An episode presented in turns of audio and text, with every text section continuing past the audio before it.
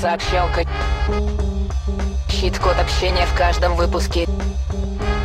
Всем привет-привет! Сегодня среда, и в эфире ваша любимая передача об общении «Сообщалка». Сегодняшняя наша тема продолжает наш цикл про коммуникации в команде. Открытость и доверие. Вот что сегодня мы будем разбирать. И коммуникативная открытость в команде она является наиважнейшим и часто краеугольным камнем, прям точкой конфликта часто. Есть открытость, есть прозрачность, есть ожидаемый результат, но если нет открытости, в команде возникают проблемы. Поэтому мы подготовились и для вас замечательная формула СФО-С, что расшифровывается Сибирский федеральный округ супер. Почему Сибирский федеральный округ и как вам это запомнить? Во-первых, потому что в Сибирском федеральном округе люди открытые, несмотря на то, что они находятся в супер суровых условиях. Поэтому мы запоминаем Сибирский федеральный округ супер. И дальше мы расшифруем, что же это значит. СФОС и как его применять для открытости и доверия в команде. И вот четыре ключевых шага для установления коммуникативной открытости. Первая буква С – стимулирование активного обмена информацией. Внутри команды важно поощрять регулярные обсуждения, регулярные созвоны, какие-то планерки, собрания, на которых участники команды могут вообще совершенно свободно выражать свои идеи, предлагать что-то, задавать вопросы, и при этом всем их никто не осудит, никто не скажет, твоя идея дурацкая, твоя идея нереализуемая, твои вопросы глупые и так далее. И это крайне важно, потому что если нет активного обмена информацией, большинство участников команды будут находиться в дефиците этой информации, что очень пагубно влияет на результатах работы. Поэтому создавайте доступные места, доступную платформу для обмена информацией. Это могут быть внутренние чаты, это могут быть э, там, почта, если вы общаетесь по почте, это могут быть чаты в CRM, это могут быть специальные прям созвоны в Zoom, что угодно, запланированное и регулярное в том формате, в котором удобно вам. Вам, в смысле команде. Вторая буква F — формирование доверительной среды. Что же это такое?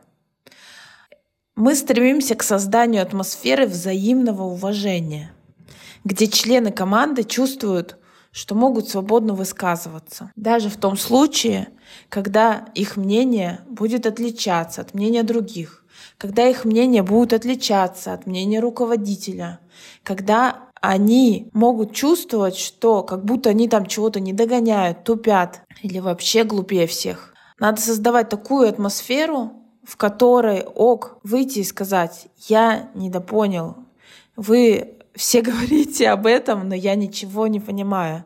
Или я не согласен, у меня другое мнение, давайте попробуем обсудить заново. Что для этого нужно делать? Нужно подчеркивать каждый раз важность конструктивной обратной связи и демонстрировать, что ошибки есть, они рассматриваются. Мы учимся, все ошибаются. Я руководитель, но вот я делал 100 миллионов 500 тысяч ошибок.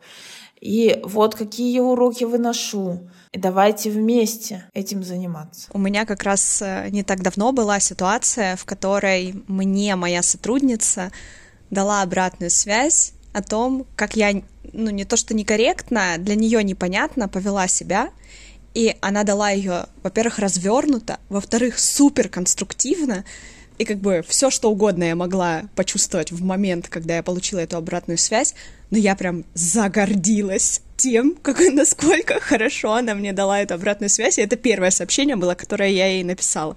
Типа офигенная обратная связь. Вот, она еще слушает наш подкаст, поэтому ей привет.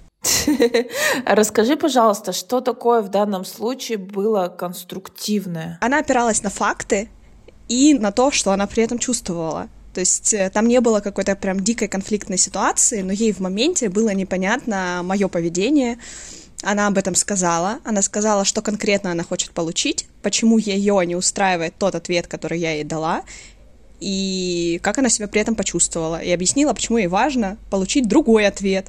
И все. И так вот платно, гармонично мы подходим к букве О. Обучение коммуникативным навыкам. И расскажет об этом Милана, потому что она этим занимается.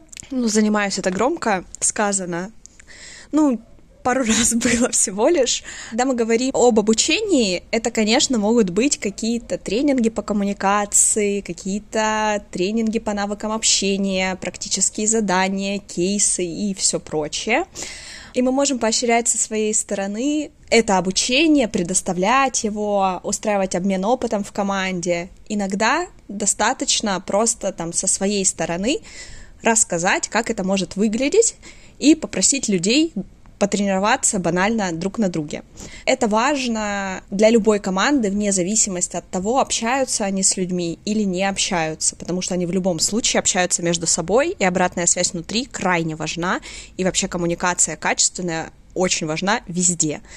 Вот. Я чуть-чуть рассказывала про коммуникации, потому что мои ребята общаются с людьми очень много.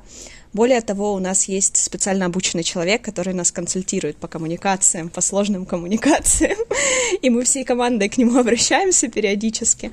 Вот, но да, это клевый инструмент, и качественные коммуникации крайне сильно повышают качество жизни людей, которые общаются с другими людьми.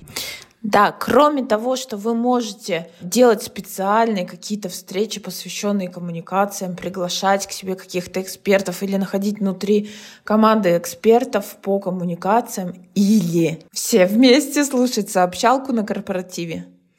Вы можете просто в чатах время от времени, когда появляется такой кейс, объяснять, что в данном случае было бы вам понятнее, что вам в данном случае было бы полезнее, как вам нужно отвечать, нужно с той точки зрения, что будет яснее и так далее.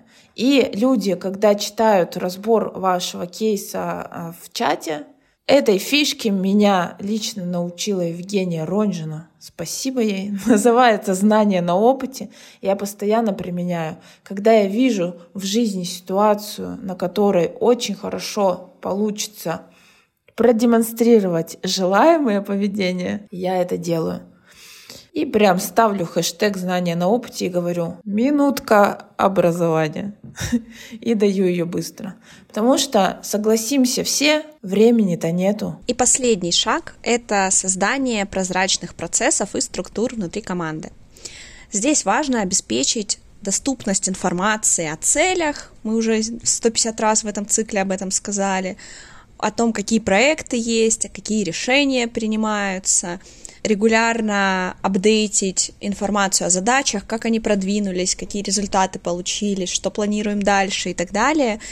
И эти прозрачные процессы способствуют созданию открытой и поддерживающей среды для участников команды, в которой они будут себя комфортно чувствовать, в которой они будут мотивированы активно участвовать в этих коммуникациях и будут чувствовать себя уверенно, потому что они понимают, что происходит. Итак, сегодняшняя наша формула – Сибирский федеральный округ Супер СФОС, что расшифровывается в четыре ключевых шага для установления коммуникативной открытости в команде. Первый шаг – С – стимулирование активного обмена информацией.